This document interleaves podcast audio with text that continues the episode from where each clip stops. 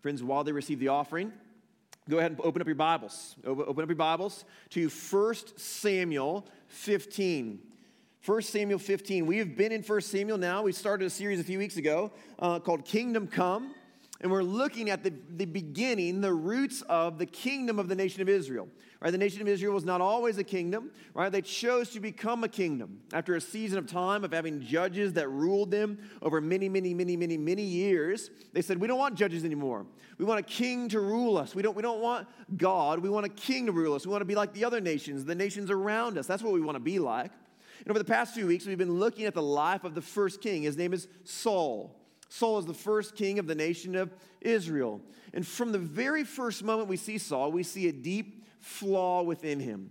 There is a deep flaw that drives and produces all kinds of sin in the life of Saul, all from this one single flaw. And we've looked at it over the past two weeks, and now this morning we're going to look at it even a little bit more, a little bit deeper. And that flaw is what we've called the fear of man. The fear of man. Saul is afraid of other human beings.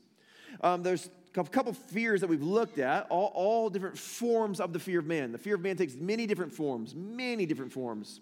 And the first one we looked at is the fear of our inadequacies being exposed. A few weeks ago, we looked at that idea. What, what happens if people find out that I'm not good enough? What happens if people find out that I'm actually not good enough to be king?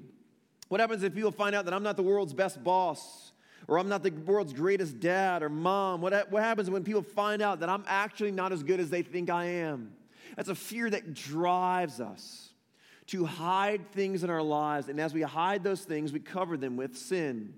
We talked about that a few weeks ago. Last week, we talked about the fear of, of what may happen, what we believe is going to happen. Our minds instantly go to worst case scenario. We think, man, this person's going to do this, or this is going to happen to me in this way. Um, and we fear what might happen and that drives an action. If we are not super careful, we talked about this last week, if we're not super careful, that action is mo- most, more often than not is a sinful action. This morning we're going to look at another form of the fear of man that we see in the life of Saul.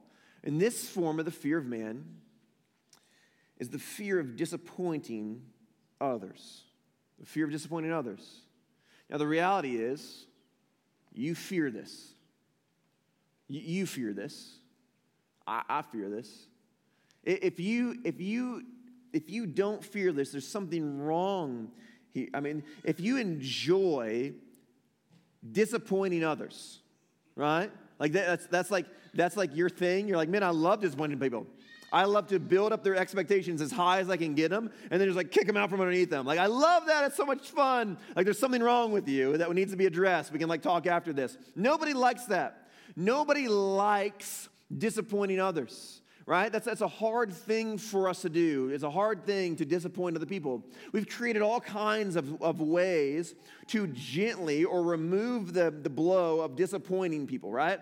Um, maybe your strategy, you go into it with a strategy of, man, I'm going to say like five nice things about them, and then I'm going to kind of deliver the bad news, right? I'm going to talk about how amazing they are, how talented they are, how smart they are, how beautiful they are, and then I'm going to be like, and then there's this thing. Uh, uh, that, maybe that's your strategy. Maybe your strategy is to really kind of shift the attention and the blame back onto yourself, right? This is like the age old high school dating strategy uh, where it's like, you know what? I don't want to be with you anymore. I don't, I don't really like being with you, but really it's not you, it's, it's me right? It's, it's not you, it's me, right? I, like, you're not the problem, I'm the problem, right? We're just lessening that, that blow a little bit. Or maybe your strategy is to uh, quickly offer some sort of compensation for this disappointment, right? I know I missed your Little League baseball game, but don't worry, we're gonna go get ice cream. So it's all good, right?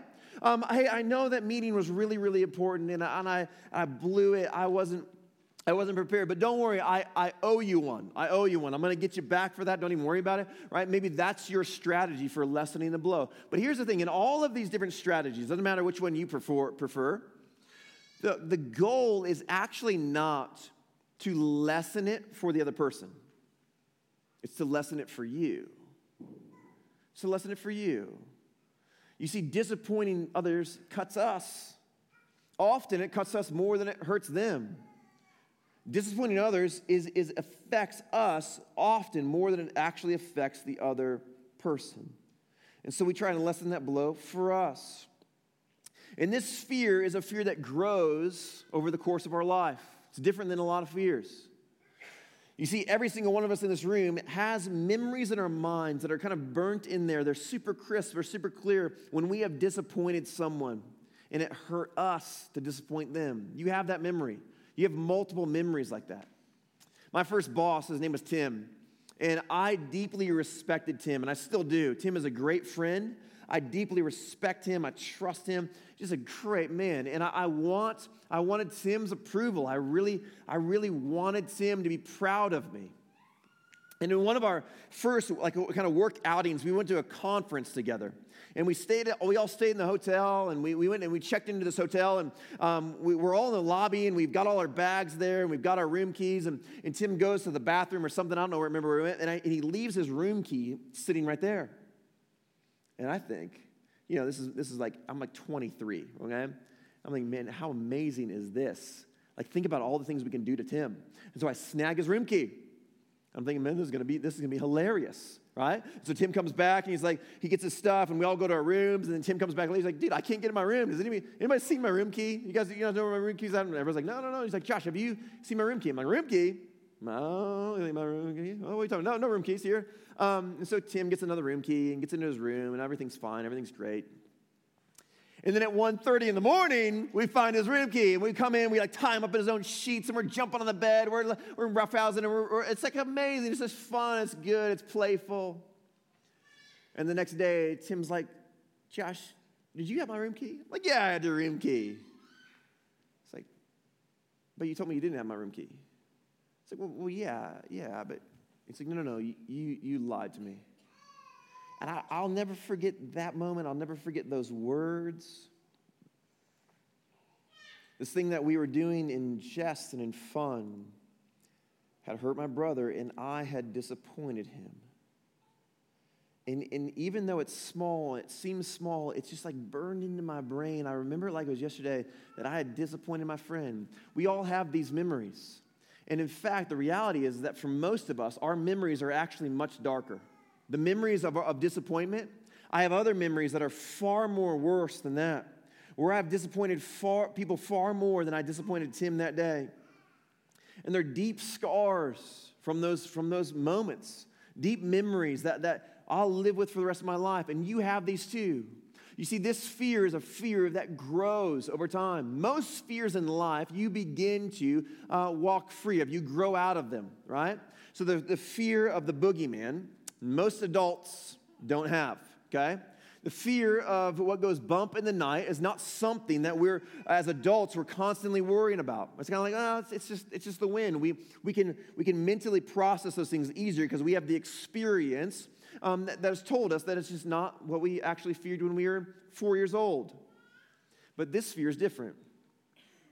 Each time we experience one of these disappointments where we've disappointed someone else and it's cut us, we have these, this bank of memories that's grown over time, more and more and more on top of each other. And the fear has actually grown. Whether you realize it or not, this fear is a fear that has grown for you, not decreased. And we've said all along in this series over the past few weeks where the fear of man increases, the fear of God decreases. And where the fear of God decreases, sin abounds. And so, if we are not extremely, extremely careful, we will walk in this fear every single day of our lives. But I don't believe we have to. I don't believe we have to. I, I believe that we can we will never, we'll never escape not wanting to disappoint someone. That, that is just the reality. That would be unhuman to enjoy disappointing people. But I think that we can not enjoy disappointing people and yet not fear it at the same time. But we are going to need the help of God in order to get there. And so let's look at our text together.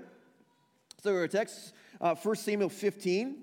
Um, 1 Samuel 15, if you didn't bring a Bible, I'm, did I say this earlier? If you didn't bring a Bible, there's a blue Bible underneath the seat you're sitting in. You can pull that out. 1 Samuel 15 is on page 263 in that blue Bible, 263. So here's what happens in 1 Samuel 15 God uh, goes to Saul, King Saul, king of the nation of Israel, and he gives him a commandment.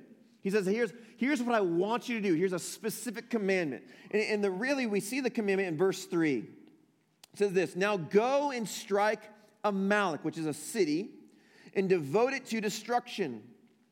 In all that they have, do not spare them, but kill both man and woman and child and infant and ox and sheep and camel and donkey. Kill them all, God says. God says, I don't want the Amalekites to exist on the face of the earth anymore. And Saul, you are my king. I want you to go and destroy them. I want you to go wipe them off the face of the earth. They have brought sin against me and they brought sin against the people. They've been, they've been a thorn in the side of Israel for too long. And so Saul does, verse 7. And Saul defeated the Amalekites from Havilah as far as Shur, which is east of Egypt. And he took Agag, the king of the Amalekites, alive and devoted to destruction all the people with the edge of the sword. But Saul and the people spared Agag and the best of the sheep and oxen and the fattened calves and the lambs and all that was good and would not utterly destroy them. All that was despised and worthless, they devoted to destruction. Okay. Pop quiz, right? Pop quiz. A simple question, simple question. Did Saul do what God told him to do? Did Saul do what God told him to do? How many of you in the room would say, yes, Saul did what God told him to do? How many are like, yes, he did? Okay, nobody, or you're afraid to raise your hand. Um, how many of you would say, how many of you say, uh, Saul did not do what God told him to do? How many would say God, Saul did not do? Okay, some of you are still afraid to raise your hand, but everybody would say he did not do what God told him to do. And you would be correct. I know, I, I went to seminary, so I know things like that. No, no, it's easy, right? It's simple. You don't, like, he clearly did not do what God told him to do. And so, what is God's response to this? Verse 10 The word of the Lord came to Samuel. And this is what he says, what God says. I regret, your, your Bible might say, I repent, that I have made Saul king, for he has turned back from following me and has not performed my commandments.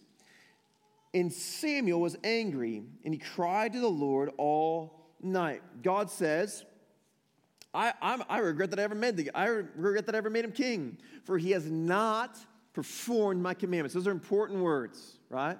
Those are important words. He has not performed my commandments. And so what we see is God saying, no, no, no, he has not done what I commanded him to do. And we all saw that already. You all raised your hands. You said, well, well, yeah, clearly he has not done what God commanded him to do.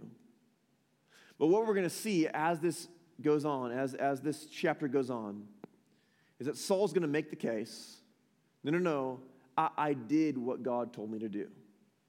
I, I did what he told me to do.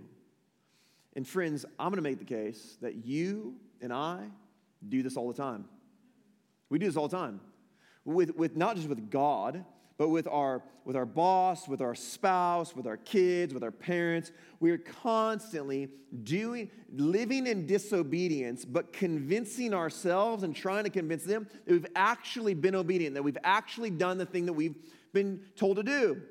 We, we do this all of the time. But here's what you must understand before we go any farther that there is no such thing as partial obedience. It doesn't exist. That's not a real thing. You cannot be partially obedient.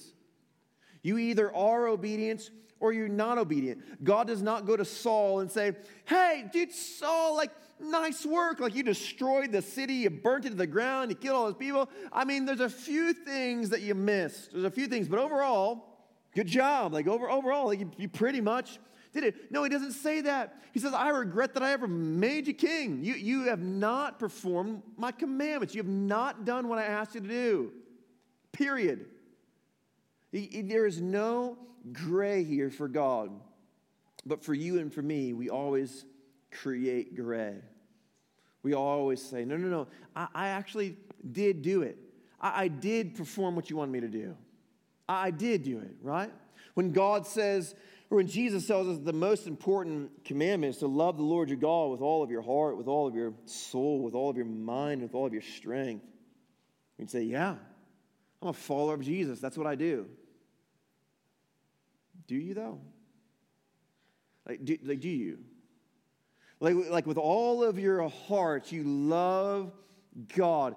There, there's nothing in your life, there's never anything in your life that has crept up on your list of loves that has surpassed God.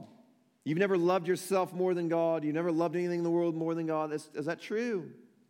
There's nothing in your mind that you love more than God. There's nothing in your mind that, is, that has pulled you away from Him. There's nothing that you've ever thought of that would be in contrary to Him because you love Him with all of your mind. Not part of it, all of it. Of course, it's not true. Course, it's not true.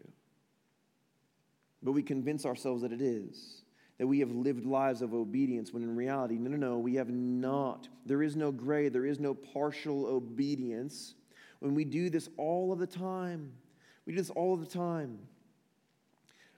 But the truth is, we have not performed what He commanded us to. We have not. It's true with your spouse, it's true with your kids, it's true with, true with your boss. It's just true. there's no gray here. And so let's not look for gray. But that's what Saul is going to do. Look at what Saul does. Um, in verse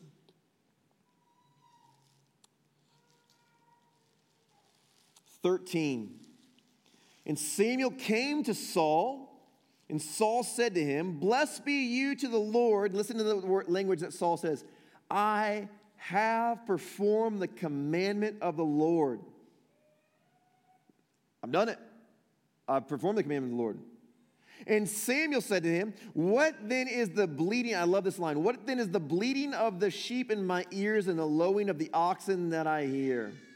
Right? So Saul, Samuel comes to Saul, and Saul sees him coming. He's like, Blessed are you. Let's party. Let's have a great time because I've com- completed what God commanded me to do. It's accomplished. It's finished. Let's, let's celebrate. And Samuel's like, Dude, there's ox and sheep everywhere that weren't here before. Like, what are you talking about? Like, you know what you did. You're like, what sheep? No, no, no, no. I did what I commanded to do. It's all good. It seems like, what is wrong with you? And so Saul then goes on to justify this. He justifies this. He says it this way in verse 15 Saul said, They have brought them from the Amalekites, for the people spared the best of the sheep and the oxen to sacrifice to the Lord your God, and the rest we have devoted to destruction. If you have kids, you know, you, you know what Samuel's going through here. Where you're like, dude, dude, dude, why didn't you do what I told you to do? And your kid's like, no, no, no, I did. Like, I did this thing, I did this thing, I did this thing, I did this thing. He's like, no, no, no, no. You didn't do what I told you to do. They're like, no, no, no, I did do what you told me to do. Look, I did all of these things. And you're like, no, you did not. Like, you're not hearing me. It's like not computing. Saul's like, no, no, but but my brother did that. Like the people, they did, they did that stuff. I didn't do that stuff. And Samuel's response is the same response as every parent. Like the next word out of his mouth is, stop. Just stop talking. I'm going to tell you what God told me to tell you. And Saul says, Go ahead and speak. Go ahead and tell me. And so Samuel begins to unpack what God has said, and he begins to ask Saul, Why did you do these things? Why, why didn't you listen to the Lord? Look at verse 19. Why then did you not obey the voice of the Lord? Why did you pronounce, why did you pounce on the spoil and do what was evil in the sight of the Lord. To disobey God is evil in his sight. It's evil. That's, you, might, you might say, man, it's harsh language. All he did was take some sheep and some oxen. Like, it's not that big of a deal. No, no, no. To disobey the Lord is evil in his sight. And look at Saul's response still. And Saul said to Samuel, I have obeyed the voice of the Lord. Now, a minute ago, when we all raised our hands, we said he hadn't. And he's still saying, No, no, no, I, I did. And then he's gonna, and then he's gonna say something that that's not true. He has not. But now he's gonna start speaking some truth. I have gone on the mission which the Lord sent me. True. I have brought Agag, the king of the Amalekites. True. And I have devoted the Amalekites to destruction. That's true. But the people took the spoil sheep and oxen and the beasts of the, the things devoted to destruction to sacrifice to the Lord your God in Gilgal. That's also true. It's true. Saul, in telling the truth, is declaring a lie. It's the craziest thing. It's the craziest thing. And this is what the fear of man and really the fear of disappointing man does to us.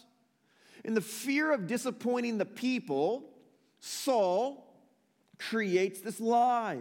He's like, he's, he disobeys God. He disobeys God in a fear of disappointing people. It's like they, they want these bulls and these sheep and these oxen. They're like, hey, let's get Agag, the king, and we'll parade him around. He's like, ah, I don't want to disappoint them. Okay, let's do that. And then in the fear of disappointing Samuel, he says, No, no, no, no, Samuel, let's party. Like, I've, I've fulfilled the commandment of the Lord. Samuel's like, No, you haven't. And then he's driven to this place where all of these compounding fears and disobedience and lies have brought him to a place where he's truly unable to confess. He's unable to confess because at this point he's in so deep. This fear of man is so unbelievably deep. In order to confess, he has to confess to multiple layers of sin. And so he is convincing himself I've obeyed the commandment of the Lord. Listen to all I've done.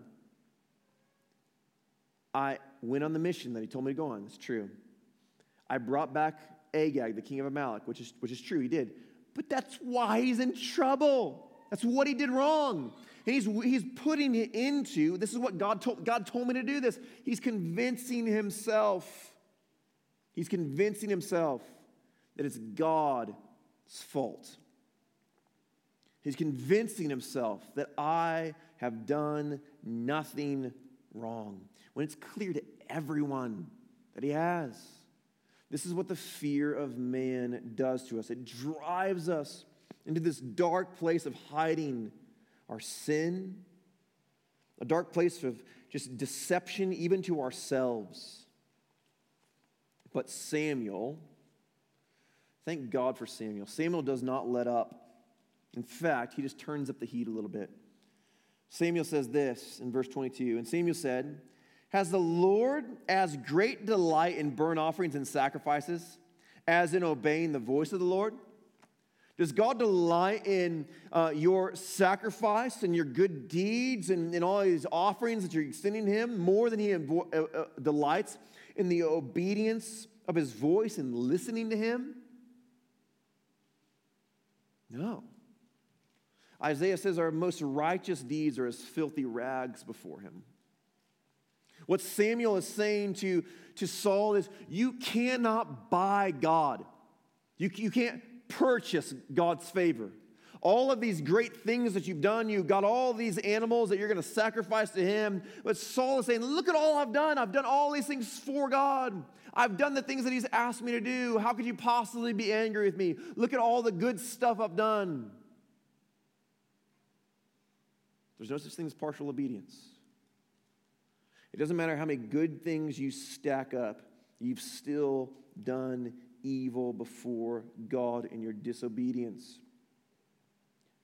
He's sinned against God, he sinned against the people, he sinned against Samuel.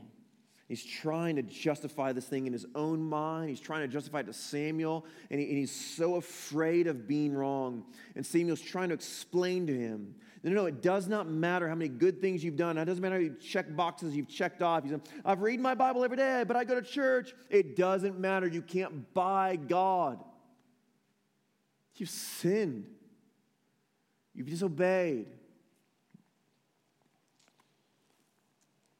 John Owen, the great theologian, says it this way He says, The goal of the Christian life is not external conformity or mindless action. It doesn't matter what you do, but passionate love for God, informed by the mind and embraced by the will. Embraced by the will. This love of Christ that drives us to a greater obedience. A love for God and a love for Christ that drives us to a place where we fear God and fear disappointing Him and, not obeying Him more than we fear man and disobeying man. And Saul breaks, but not completely. Saul says to Samuel in verse 24, he says, I have sinned, for I have transgressed the commandment of the Lord in your words. And then he says this, because I feared the people and obeyed their voice. Saul confesses, but it's not actually a real confession. He confesses. He says, oh, okay, okay, okay, listen, listen I, I, I, disobeyed. I'm wrong. I'm sorry. I, I was afraid of the people, and so I disobeyed God and I obeyed them instead. So now, here's what he says in the, in the next line. He quickly says, Now, verse 25, now therefore, please pardon my sin and return me that I may worship the Lord. He says, Restore me. Just forgive me. Let's forget about this. Let's move on. Let's just move on from all of this. We don't, we don't, need, to, we don't need to dwell in this anymore. I, I confess I was wrong. Now pardon my sin and let's, let's make me right before the Lord. But Samuel doesn't let up. Verse 26. And Samuel said to Saul, I will not return with you, for you have rejected the word of the Lord and the Lord has rejected you from being king over Israel. As Samuel turned to go away, Saul seized the skirt of his robe and tore it.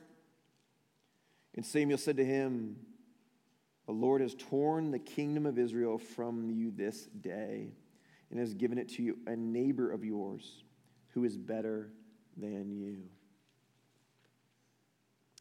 That last line, who is better than you, is the ultimate blow for Samuel the deep fear of Samuel, this fear of man, this, uh, this idea, he's so afraid, he's so afraid, he's so afraid that he might not be good enough. He's so afraid of disappointing people that there might be somebody better than him.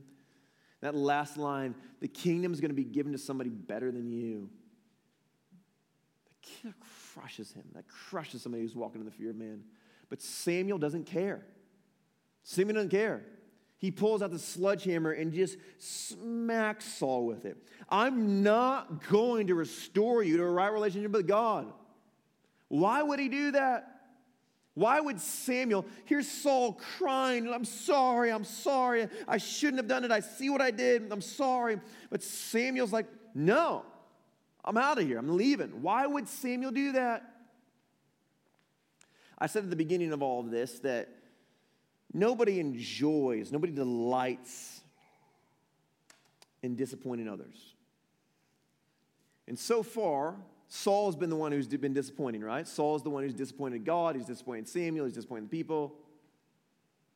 But now Samuel's going to disappoint Saul. No one delights in that. But sometimes people choose it for a greater good. Sometimes people choose it for a greater good. You think about the social worker at the hospital whose job it is to go f- tell the family that their loved one didn't make it. They don't delight in that. They don't rejoice. They don't skip down the hall and say, I can't wait. But they choose that job because they know that they can quickly be the one to extend kindness and mercy and comfort and grace into their lives. If they're the ones that deliver the bad news, they can be the ones that bring comfort in the good. What Samuel knows is that what Saul wants is a quick, cheap grace. He wants quick, cheap grace. I see what I did. I'm sorry. Okay, let's just let's just get over this and let's move on. Samuel says, "No. I'm not doing that. I'm not doing that. You need to live in this for a while. You need to mourn your sin because blessed are those who mourn. You need to mourn your sin. You need to live in the pain of this sin. You need to experience the weight of this brokenness. You need to understand what is being the punishment and what's being taken away from you in this before you are even ready to come to a place of repentance and restoration. You need to understand this is going to take you some time, Saul. It's going to take you some time.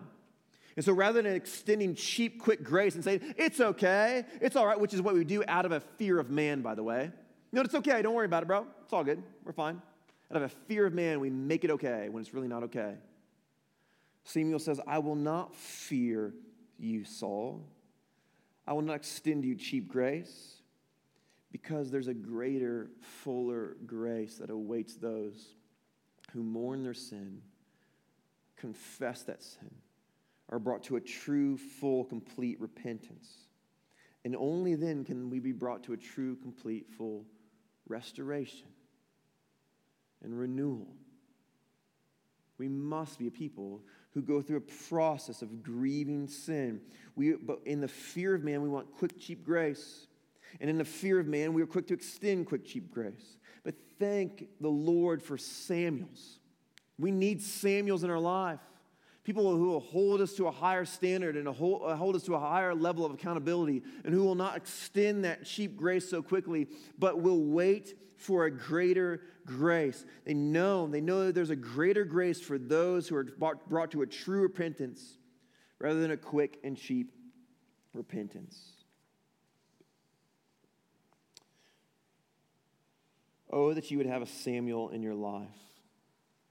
I believe that when we fear disappointing God more than we fear disappointing man, let me say that again. I believe that when we fear disappointing, when we fear disobeying God, when we fear disobeying God more than we fear disappointing men, we can actually live free of this fear of man. We can get to the place where we don't live in fear of disappointing others, but rather willingly lean in to others' disappointment in order to bring them to greater obedience.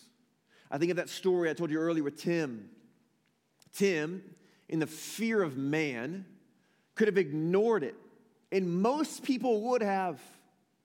Even though he was hurt by my lie, most people would have ignored it. They would have never brought it up, they would have never addressed it because they're too afraid. I don't want to deal with the drama. I don't want to deal with the sorrow. I don't want to deal with the pain. I don't want to deal with it. I don't want to hurt my brother. Most people would have, would have just let it go. But Tim says, I will not fear man. I'm going to bring Josh to a greater place of grace and a greater place of obedience. Because what does the Lord delight in? Obedience. This is what Samuel's trying to do for Saul. This is what Tim did for me that day. We can be a people who lean into others' disappointment in order to bring them to a greater obedience. But in order to do that, we need a greater king. If all the people in our lives are like Saul, and most of them are, most of them, most of the people that we know, most of us in this room, live in the fear of man. We're afraid to disappoint our brothers. We're afraid to disappoint our sisters. We're afraid of what they might say. We're afraid of what they might think. We don't want to say that. We don't want to speak truth into their life. We need a greater example. We need a greater king.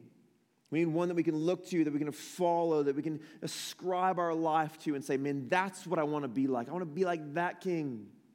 We need a king who's truly fully obedient, obedient all the way to death, even death on a cross, as Paul writes in Philippians 2 8. We need Jesus, who knows that his death on the cross, being obedient to death, is going to disappoint many people. In order to be nailed on the cross, he must watch his mother wail with sorrow. He must see the tears of his friends. He must listen to their cries. And he must ultimately watch them turn their backs on him in, of, in fear of man now that this one who has been their rock is no longer. He knows what it's going to cost his friends, he knows the disappointment it's going to bring to their lives but he chooses obedience to God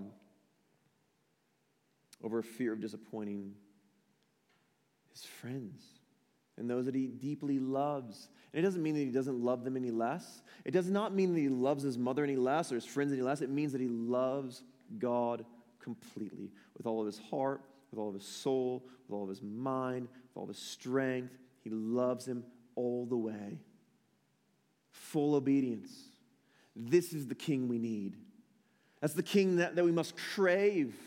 That's the king that we must follow and say, Lead me into obedience. Show me the way. Teach me how to obey, how to, how to fear disobeying God more than I fear disappointing men. Here's the reality, friends. I believe that every single time people are disappointed, good can come from that. There can be restoration, and confession and this, this a deepening of relationship. Tim and I are best friends today. And I would never, ever, ever, ever tell the smallest little lie to Tim. Ever. And he's taught me to guard my mind and to guard those things that even when I'm playing a prank, I must walk in obedience to God. That doesn't mean I don't play pranks, all right? I'm gonna tell you. Um, but I must walk in obedience to God, even as I do.